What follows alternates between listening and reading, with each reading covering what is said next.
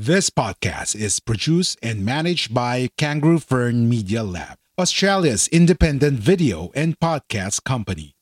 We do the podcasting hard bits so you don't have to. We make podcasts easy.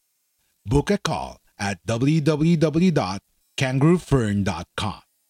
www.kangaroofern.com.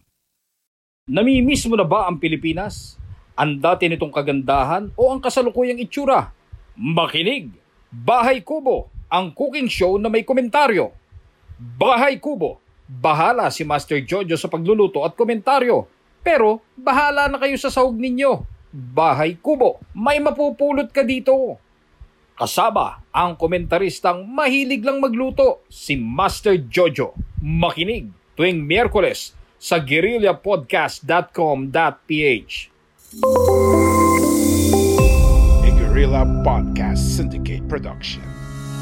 Wacky Leaks by veteran broadcaster Den Macaranas.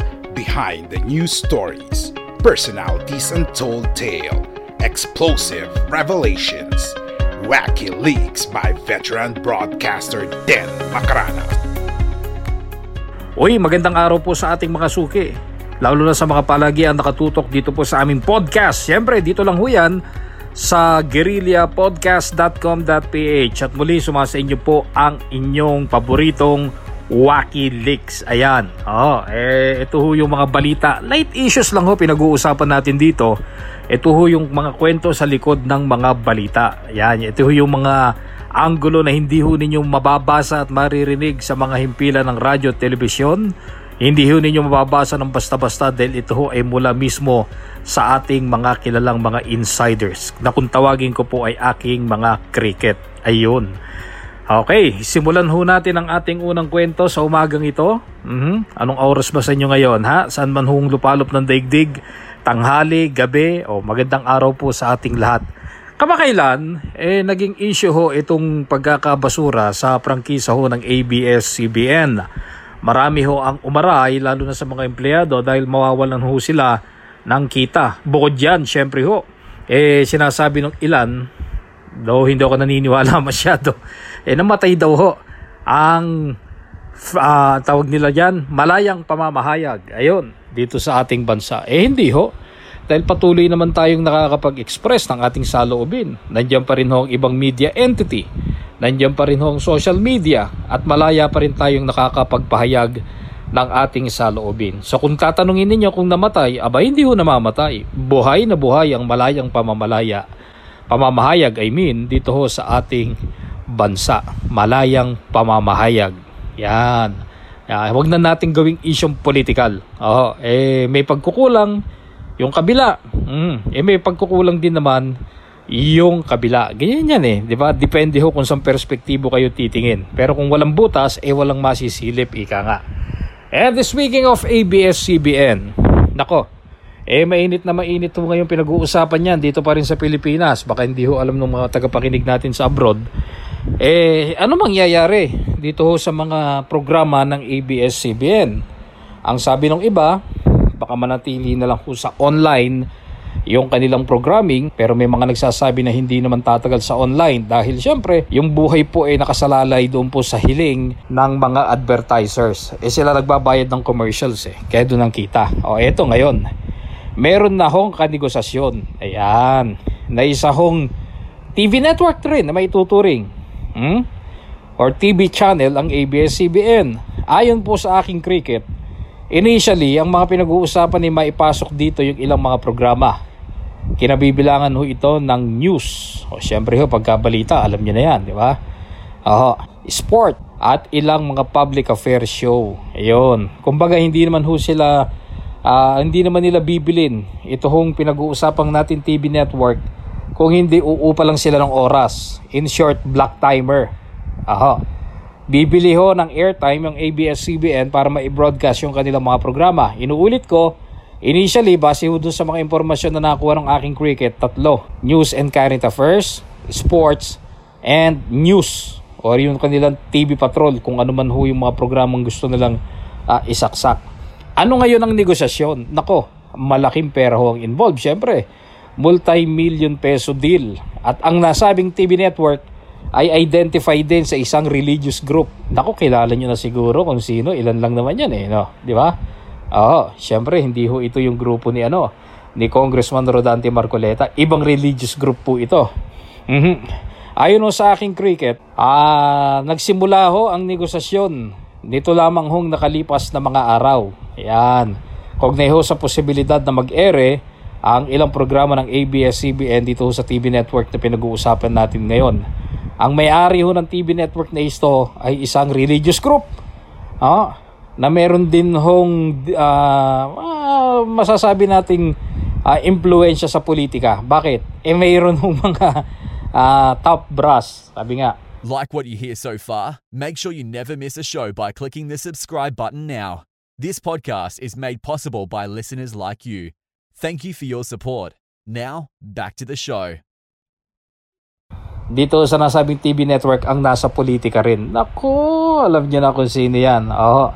Kaya nga sabi sa akin eh, Den, pansinin mo ha, yung isang senador, naku, nasabi ko na, yung isang mambabatas na kanila hong kaalyado, ibig sabihin, eh, miyembro ho nitong religious group na ito, eh medyo bumibira-bira na rin sa administrasyon. Ayan. Ang balita ko, sir, mukhang tatakbo kang vice president sa 2022 eh. Oo. Ah, hindi ko alam kung ito na nga ba yung pagsisimula ng partnership ng ABS-CBN at ng kanilang TV network. Anyway, uh, yun daw ho yung isa sa mga barometro. Kaya pala mainit itong si Sir ngayon at panayang bira sa ilang mga polisiya ng ating pamahalaan. Kung sakaling matutuloy man, ang tanong, sabi nga, ah, Uh, ito bang mga politiko na masasabi nating well identified dito sa TV network nito eh magiging grupo rin ng oposisyon? Aha. Kasi sa kasalukuyan sila ho ay kabilang sa tinatawag na majority block. Nako, pagka sinabing majority block, most likely alam niyo na. Wow.